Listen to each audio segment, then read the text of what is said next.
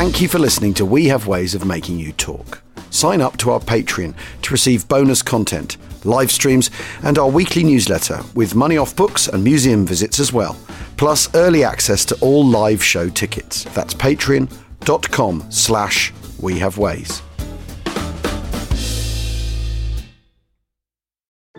Elevate every morning with Tommy John's Second Skin underwear.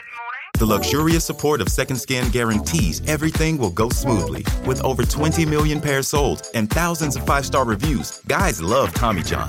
Plus, your most valuable assets are covered with Tommy John's best pair you'll ever wear or it's free guarantee. Shop Tommy John's Friends and Family Sale right now and get 25% off site-wide at TommyJohn.com/Spotify. TommyJohn.com/Spotify. See site for details. This episode is brought to you by Visit Williamsburg. In Williamsburg, Virginia, there's never too much of a good thing. Whether you're a foodie, a golfer, a history buff, a shopaholic, an outdoor enthusiast, or a thrill seeker, you'll find what you came for here and more. So ask yourself, what is it you want? Discover Williamsburg and plan your trip at visitwilliamsburg.com.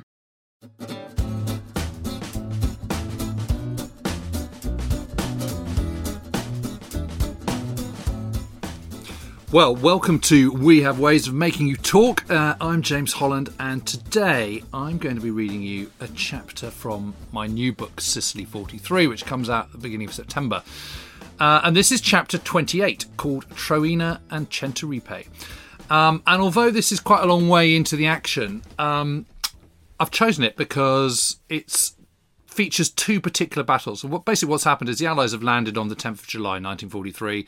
They've had a bit of a tough going, but by the end of the month, by the end of January, beginning of August, the Italians have largely been defeated. The Germans have been pushed back into the kind of top northeast corner of Sicily to the west of Mount Etna, which sort of dominates that part of the island. And the Allies are having to bludgeon their way through the mountains, and very bitter and brutal fighting it is too. So we're joining Terry Allen, who is the General Terry Allen, who is the commander of the 1st Infantry Division, known as the Big Red One, and Omar Bradley, who is the commander of US 2 Corps. So they're the people at the beginning of this chapter. So chapter 28, Troina and Centuripe.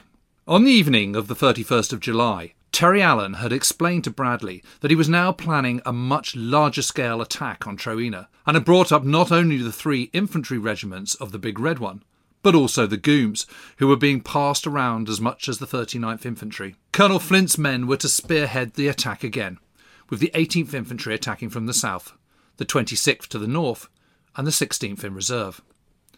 Supporting them were no fewer than 24 artillery battalions, nigh on 300 guns. On paper, it was a formidable force that had been assembled.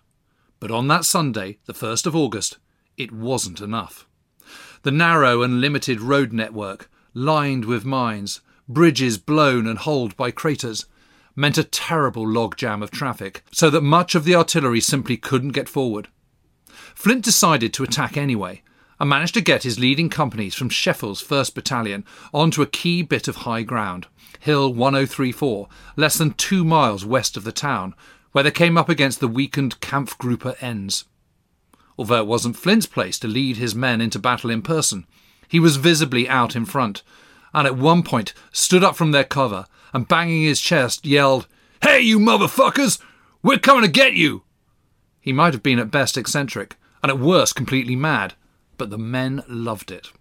By dusk, however, Oberst Ens had managed to rally his men, and they launched a brutal counterattack, pushing the 1st Battalion back a mile. By midnight, the battalion was down to just 300 men. They'd been slaughtered. Allen now tried a double envelopment, sending his men to the north and to the south to try encircling Troina. Getting the men into position and bringing up all the guns took time, so the next day the Americans made little ground.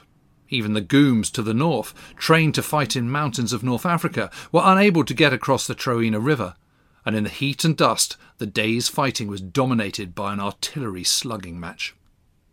Although the 26th Infantry, sweeping around the north, made some progress, It was not until Tuesday, the 3rd of August, when the Big Red One attacked at 3 in the morning, that another major assault was made. The 18th was to attack from the small town of Galliano, around 6 miles to the south of Troina. It meant a stiff climb, and their lines of advance took them well clear of any road. So not only was their vast arsenal of motorised vehicles going to be of no use to them at all, since they wouldn't be able to get their 105mm howitzers into position, Cannon Company were going to be out of a job. With this in mind, Lieutenant Frank Johnson and the rest of Cannon Company were now attached to the anti-tank company as muleteers. Around 50 emaciated animals were hastily bought from impoverished Sicilian peasants and sent up the trail to the 18th supply dump at the base of Monte Pellegrino, 3 miles to the south of Troina. There, Johnson and his men improvised saddles and packs and bridles, using old ammo bags, blankets and rope, then loaded each of these beasts of burden with some 250 pounds of mortar shells, 12 cases of rations, or several reels of phone wire and radio equipment. This, though, was the easy part. None of them had any experience of handling animals, let alone cajoling laden mules over skyline crags and precipitous cliffs by night on unfamiliar terrain. "How to make a mule move is still the animal's secret," wrote Johnson. "We pull on the reins to the accompaniment of bites. We push from behind, get kicked more than once. We gently tap their ears with a club, receiving only a scornful flopping. We even seductively whisper sweet nothings in persuasion. But somehow our charges fail to share our realization of the urgent need of supplies topside." Nebelwerfers helped stall the American attack yet again that Tuesday, as did the constant withering fire of machine guns and mortars. General Bradley visited Allen in the morning, joining him in his CP, an empty schoolhouse with the fascist slogan, "Believe, Obey, Fight," painted on one of the exterior walls. Bradley knew Allen was well aware of the importance of this battle, but had developed doubts about him. For one thing, he worried he was getting tired. It was also well known that the Big Red One's commander liked to drink. A battalion of 12 155mm long Tom howitzers, 6-wheeled towed beasts, had been dragged into position behind the schoolhouse and began pounding the enemy, their muzzle blasts rippling the roof tiles. "Terry," Bradley said, turning to him, "could you arrange to have those guns shoot over the building instead of through it?" Allen reached for the field telephone, and the guns were moved back a short distance. So far, Two Corps had rarely called on direct air support, but now at Troina, air support parties on the ground were radioing in target requests directly to controllers, who then passed them on to the fighters. What was needed was ground fighter control units equipped with VHF radio that would enable them to talk directly to the pilots above. That would come, but in early August 1943, the Allies were still feeling their way with close air support operations. Further trials and much refining of methods was needed. As a result, fighter-bomber operations over the battlefield were at times haphazard. Around Troina, with smoke hampering visibility, ground troops fighting at close quarters, and pilots dependent on maps on their knees as they flew, pinpointing targets correctly was difficult, to say the very least. A P-40 Kitty Hawk, for example, flying at 340 miles an hour, might have a run into its target of as little as half a mile at most, giving the pilot just 5 to 10 seconds in which to assess wind speed, peg his own speed, and establish a stable attitude. Even from 500 feet off the deck, the target itself, a gun battery for example, would be tiny to the naked eye and, without any kind of weapons guidance system, and only a basic gyro-stabilised gun sight through which to judge release range and account for any crosswind, whether it was hit or not, was really a matter of luck. Close air support hammered the town, but inevitably also dropped bombs in the wrong places. A column of American tanks was strafed, while our aircraft also narrowly avoided bombing General Allen's CP. All this meant that up there around Troina, close air support was only of limited help. The key, as always in mountain warfare, was to take the high ground around an objective, because from there observers could pinpoint enemy targets and direct fire. The trouble was, that meant infantry had to emerge from where they were hidden into open ground and get moving. smoke shells, artillery, their own mortars and suppressing fire. It was recognised on Sicily, for example, that the distinct of the German MG-42 and the more solid rapid fire of the .30 calibre or Browning automatic rifle would rarely be heard in the same vicinity at once, because one side would fire, then duck down, then the other would have a go. Nonetheless, advancing forward over open ground took guts of steel, along with determined and dogged leadership to keep the men going, and was, needless to say, extremely dangerous, even more so on a mountain where the soil was so thin. Men would advance spaced out, perhaps 10 yards apart, but that distance was often hard to maintain, and, in any case, a single mortar shell or 2-second burst from a machine gun could easily fell an entire squad of 10 men, leaving perhaps 2 dead, 2 more severely wounded, and the rest hurt enough to be out of the battle. Battalions moved forward in companies, usually 80 or so men at a time, 2 platoons up front, 1 behind in reserve, with medics and company HQ attached. Of the 4 companies in each battalion, no more than 3, at most but usually only 2, would be attacking at any one time. This men-to-battalion attack generally had only around 240 men at the sharp end, and since a regiment would usually only send 2 battalions forward at a time, an infantry division's attack at any given moment would involve directly about 1,500 men, about 10% of its total strength. Although Allen's men at Troina were attacking across a 10-mile front, each regiment was doing so with its individual battalions, companies, platoons and squads, and it was very easy for these to become bogged down. A platoon would start taking casualties. Men would shelter behind rocks or in the many gullies, or behind crests and ridgelines, and suddenly the attack would be stalled. Shells would be continuing to scream over, mortars crashing, machine guns burping and chattering. The noise would be immense. The ground would shake, and the concussion of heavy shells would ripple over the troops with a blast of wind and debris. Grit, stone and dust would clatter on their helmets. A buddy would get shot, or have a leg or arm shattered, or his guts ripped out, or get blown to smithereens. It was amazing, really, that anyone had the courage to get up and keep going at all.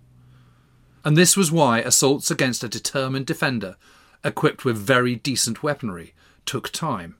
In fact, if the infantry failed to take an objective swiftly, there was really only one way of winning, and that was to grind down the enemy by hurling over 2, 3, 4 times as much ordnance at him. One tactic Germans could always be relied upon was to use the counterattack, and that was the moment of vulnerability for them, because the moment they got up out of their own foxholes and sheltered positions, they faced exactly the same problems that confronted the American infantry, only worse. General Rote, the 15th Panzer Grenadier Division's commander, had won a defensive victory on the 3rd of August, but the Big Red One had still made ground. They were getting closer. That evening, Oberst Ens' men counterattacked once more against Hill 1034, where the 16th Infantry had taken over from Flint's men, and once again, American artillery ensured the Panzer Grenadiers made only limited gains. Unlike the Americans, the Germans had no reserves at all, and that night, Rote asked Huber again if he could pull back his men. No, was the answer, again. Neither Hitler nor Kesselring had authorised the evacuation of Sicily, and that meant they had to go on holding out for as long as possible. Troina was key to ensuring that. From down in the Detino valley, the town of Centuripe could be seen in the distance, perched impossibly high in the mountains. At certain times of the day, when the sun was high, it twinkled and shimmered, a silvery line on the top of a briefly flat crest.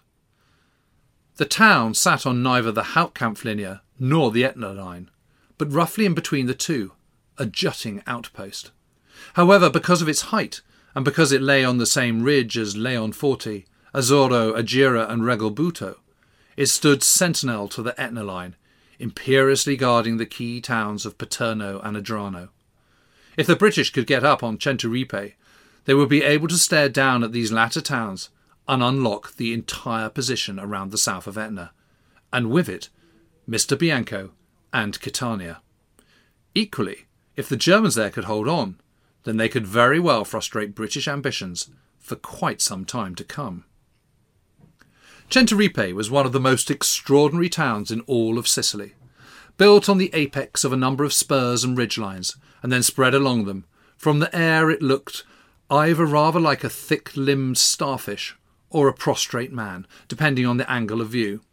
Lying some 2,000 feet above the Detino and Simeto valleys, it could be reached only via one winding, narrow road of numerous switchbacks that ran from one valley up to the town, and then back down again to the other. All around it were the arms and legs of the ridges that fanned out from its centre, and which plunged precipitously, sometimes in sheer drops, at other places in a series of 6-foot-high terrace walls, elsewhere in banks of loose stone and scree. Guarding Centuripe now were some of the best German troops on the island, men from King Ludwig Haumann's 3rd Fallschirmjäger, the 1st Battalion and much of the 2nd Battalion, bolstered by some Panzer Mark IIIs, a field artillery battery, an anti-tank troop from the HG Panzer Grenadier Division. Fallschirmjäger had double the number of machine guns a normal infantry unit would have, one every 5 men rather than one every 10. This meant that every approach up to the town was covered not only by mortars and artillery fire, but also, and especially, by machine guns, whose teams had been placed in such a way that the moment anyone attacking showed their head, they would come within the field of fire. It was the newly arrived 78th Battle Axe Division who were given the unenviable task of capturing this imposing objective, and because of the successful capture of Catenanuova more quickly than expected, Major General Everly decided to bring forward his attack by 24 hours. As a result, his 36th Brigade were sent into attack on Sunday, the 1st of August. The key to their chances of success, as always, was the fire support. Even Fallschirmjäger couldn't be firing their MGs properly when shells were falling all around them. But Major Peter Pettit and the 17th Field Artillery were struggling to find the right places to set up their batteries of 25-pounders. Excellent field guns though they were, each weighed more than 1.5 tons and required a Morris commercial quad or equivalent gun tractor to tow it, plus an extra ammunition limber. The 17th, like all British field artillery regiments, consisted of 3 batteries of 8 guns, so 24 in all, and while they were terrific once in position, the problem in Sicily, particularly when firing at such an oddly shaped and difficult bit of high ground as Centuripe, was successfully getting them into good firing positions in the first place. Below the town, there were few opportunities for a 25-pounder quad and limber to get off the road and deploy. We recce almond groves on steep hillside and move in after dark, noted Pettit in his diary. Very difficult country. Rocks, bad roads and worse tracks cratered or landslid. Everly's 36th Brigade managed to cross the open country before nightfall and then launched its attack that night, but made only limited progress, so that by first light the next day, 2nd of August, none of the infantry battalions were in the town itself, but rather were pinned down some way short, Centuripe still towering over them up slopes that looked even more precipitous and impossible than they did from the valley floor. During the morning, they continued to try to inch their way further up the slopes, but while progress could be made through the hidden gullies and folds in the land, the moment they emerged into the open, machine-gun bullets scythed through the air, and another wave of mortars whistled down. As the day progressed, however, so the supporting artillery increasingly began to join the fight.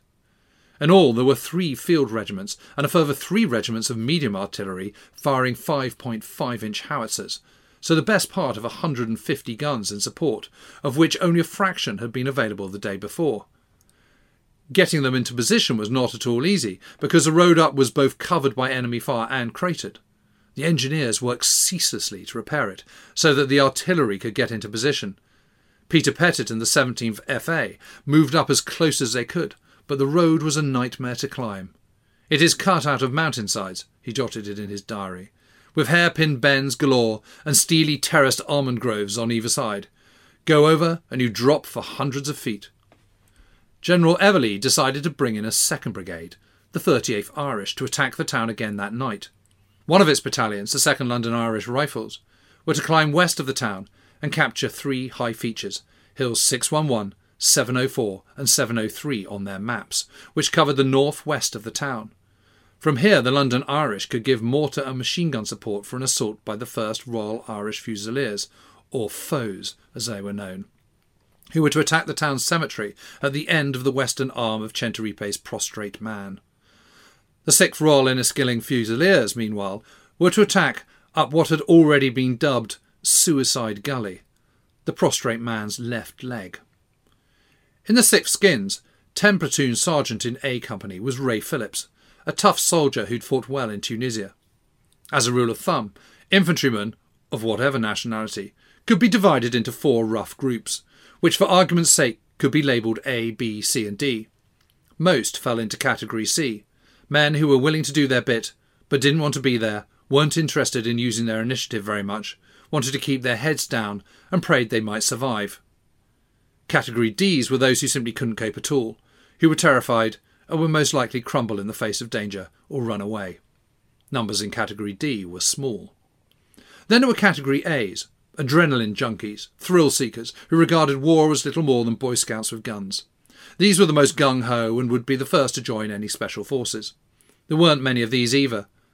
But then there were the Category Bs, men who didn't want to be in the war, would far rather be at home, but would go the extra mile to get the job done, and who would selflessly look out for others above themselves. These were comparatively few in number, but there were enough of them to keep the armies going. Typically, they were company commanders or sergeants. They were the backbone of any infantry unit, the glue around which the Category Cs could function. Sergeant Ray Phillips was one such man. The battalion had moved up the previous day, 1st of August, marching through cleared minefields, over blown bridges, on through Catenanuova and past what had been the HG Division command post. All around them they had seen a lot of abandoned equipment and transport, as well as plenty of dead. The Pioneer Battalion had gone on ahead, noted the battalion diarist, and had buried most of the dead Boche by the time the main body arrived, so the stench wasn't too bad, but the hum of a dead mule wasn't too pleasant.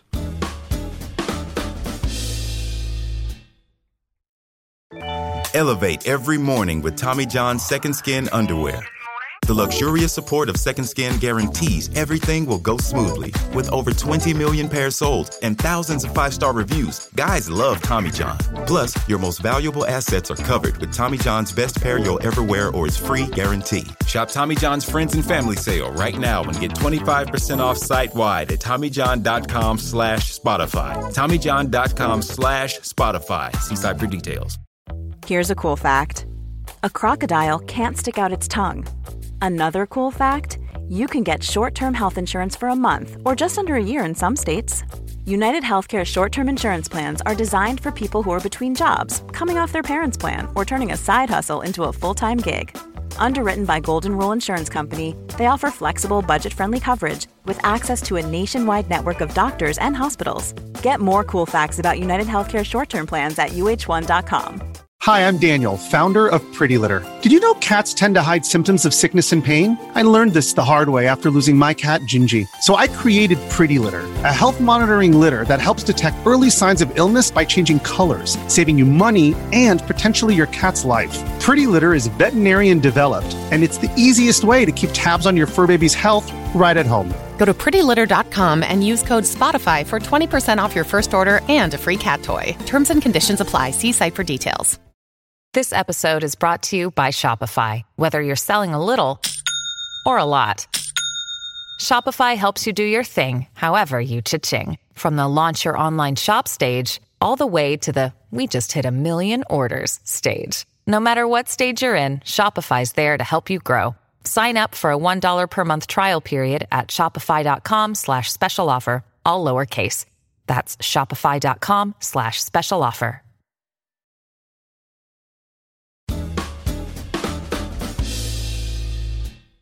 Orders to push on up and take over from the 36th Brigade were received, and they were told to be ready to move at 3:30 the following morning, the 2nd of August.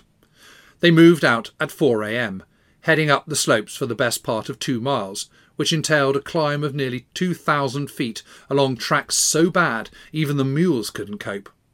There was nothing for it but to hump everything themselves, including the number 2 radio set, which weighed more than 16 kilograms, plus spare batteries. They had been expecting to climb straight into the town, but when mortars started falling nearby, it became clear that 36th Brigade had not managed to take the peaks, and that they would have to do that first. They paused on a knoll marked on their maps as .640, hidden from view from the summit, and began sending out patrols while B Company moved across a gully to .664 in order to attack up the right leg of the prostrate man. The heat, as ever, bore down. Exhausted after their climb, they were short of water and energy, so Brigade HQ decided they should not launch their attack until later that afternoon. The battalion was briefed for attack at 3 p.m, by which time mortars and Nebelwerfers were screaming over and they started to take casualties. In A Company alone, 2 men were killed and 11 injured.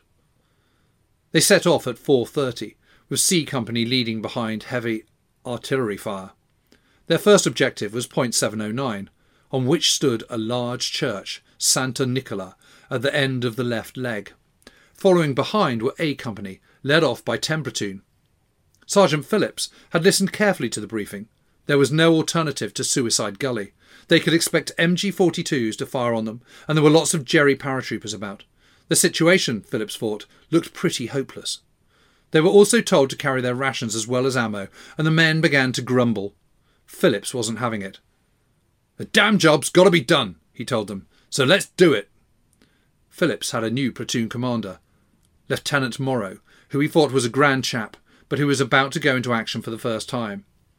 As they got moving, the air was soon filled with zipping bullets and fizzing shards of shrapnel, and Morrow was hit in the head, so Phillips took over command. Up ahead, C Company had somehow managed to get into the edge of the town, but there was still plenty of enemy firing at Phillips and his men as they scaled an almost sheer 100-foot-high rock face. "God, what a job," he wrote. "It seems impossible with all the arms, ammo and weight of food, etc.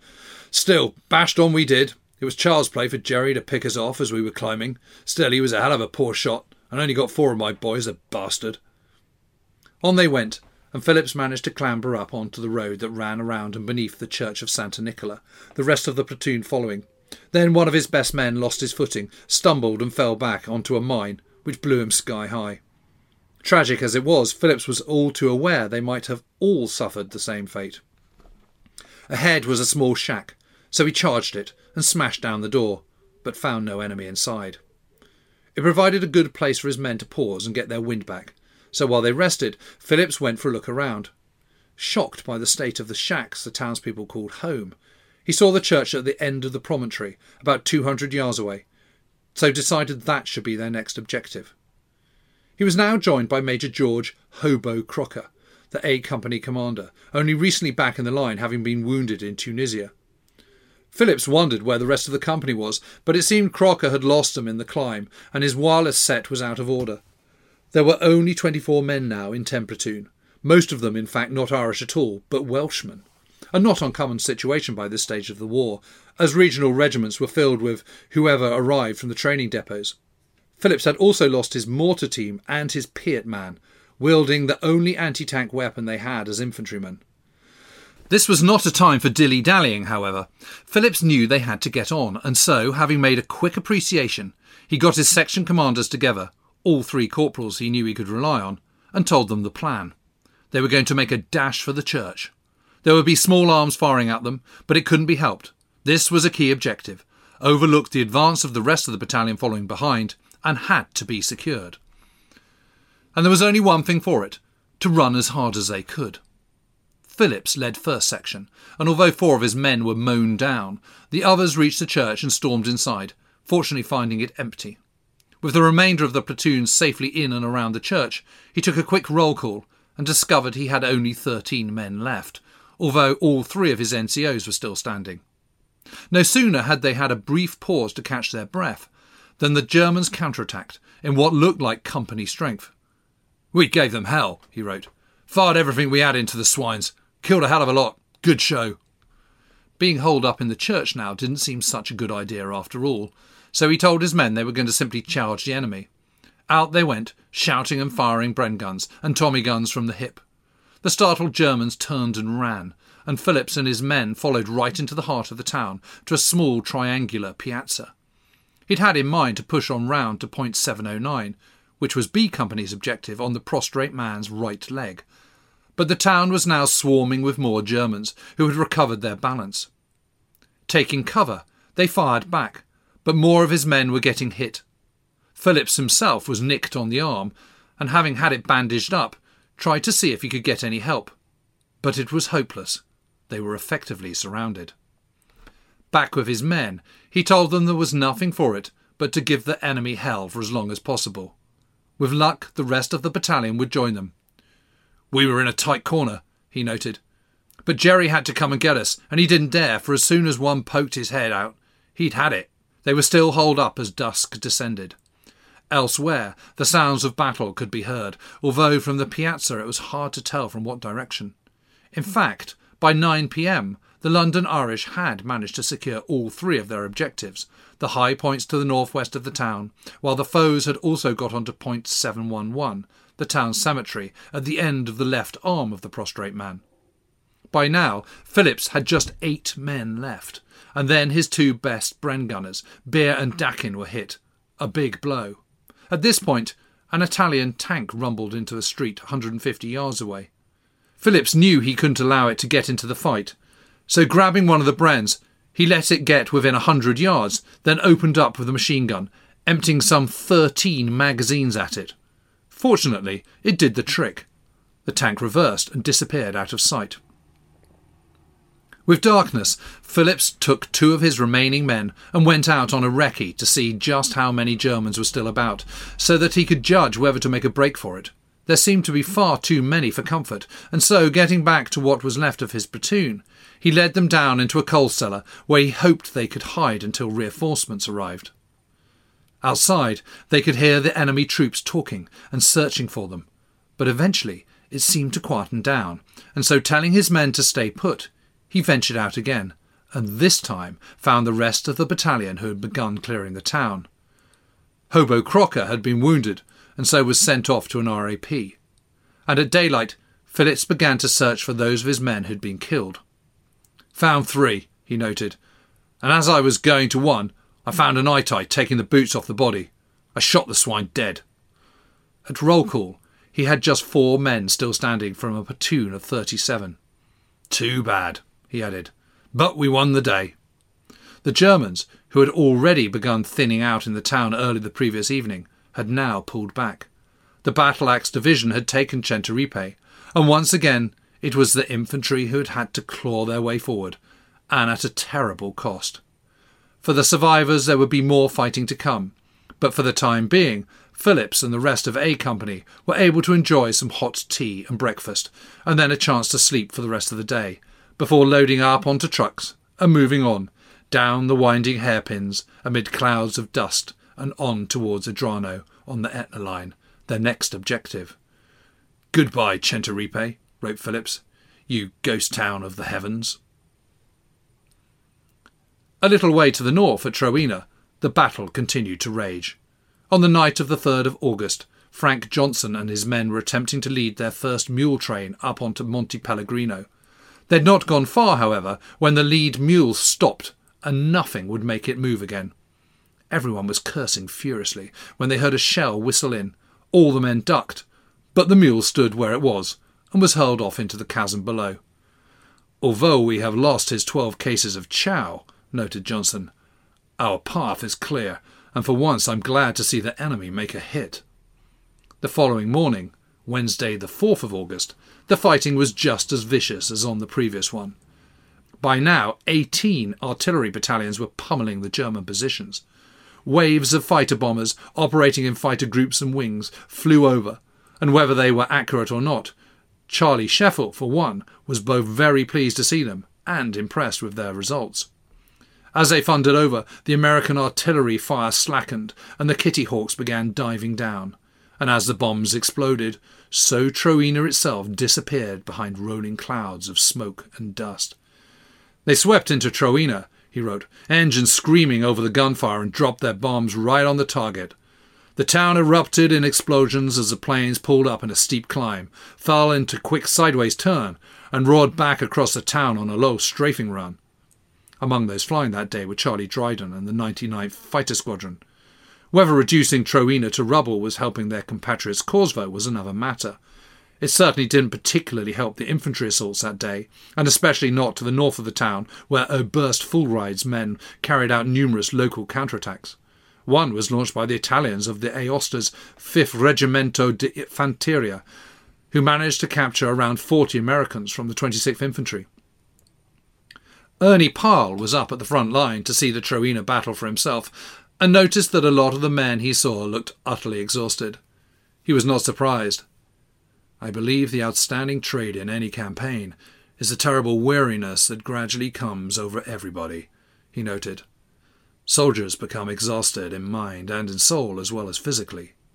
The men of the Big Red One had been on the go since the 10th of July, almost without let-up, walking, fighting, clambering into trucks, getting out again, repeatedly. Parle had been at the divisional CP when a breathless runner arrived and went up to one of the captains. I've got to find Captain Blank right away, he said. Important message. But I am Captain Blank, the officer replied. Don't you recognize me? The runner looked at him again and said, I've got to find Captain Blank right away, and then dashed off again. Parle had seen enough of war by this stage to understand fully the plight of these men. It's the perpetual choking dust, the muscle-racking hard ground, he wrote, the snatched food sitting ill on the stomach, the heat and the flies and dirty feet, and the constant roar of engines, and the perpetual moving, and the never settling down, and the go, go, go, night and day, on through the night again. Eventually it all works itself into an emotional tapestry of one dull, dead pattern. Yesterday is tomorrow, and Troina is Randazzo, and when will we ever stop, and God, I'm so tired. Again, on the 5th, the American advance was stopped before Troina. But with the 9th Division now arriving and being thrown into the battle alongside Flint's men, two corps was biting out ever larger chunks of enemy ground and inching ever closer, although still having to fend off repeated local counterattacks. On Monte Basilio, 2 miles to the north of the town, Company I of the 3rd Battalion 26th Infantry had just 17 men still standing. As Fulride's men counterattacked the hill yet again, Private James W. Reese moved his mortar squad to where he could get at the enemy and kept a steady stream of shells raining down on them. When his own position came under fire, he told his squad to pull back, picked up his mortar, moved again, and with the 3 remaining shells he had left, took out an enemy MG team. Grabbing a discarded rifle, he then carried on firing until eventually he was cut down and killed. Reese was posthumously awarded the Congressional Medal of Honor for what he did that day. By now, the 18th Infantry had taken all of Monte Pellegrino and were not going to be pushed off it again by Oberst Ens' exhausted battle group. Forward observers could now see where the Germans were firing from and were able to knock out at least 10 enemy gun positions. Over the previous 6 days, the Battle of Troina had become a terrible, bloody slugging match.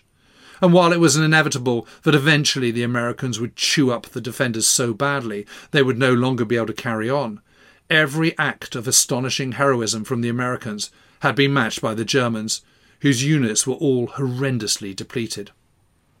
Saturday, the 7th of August, was another sunny day of clear blue skies. As the 16th Infantry began their latest advance up the steep slopes towards the shattered remains of Troina, for the first time there was no return fire. Overnight, it seemed, Rote had finally pulled his men back. The brutal battle for Troina was over.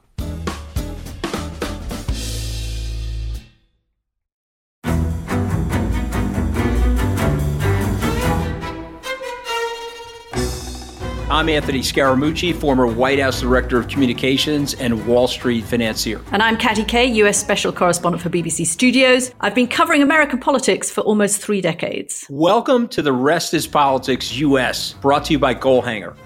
Go on, tell us, were those donations you made, like Obama in 2008, was that idealism? Were you hoping to get something out of these campaigns that would serve your own business interests, for example? So I think this will either make this podcast incredibly successful, Caddy, or people will be horrified and they'll shut it off right now because I'm going to be very real with you. The Obama donation, I had gone to law school with President Obama.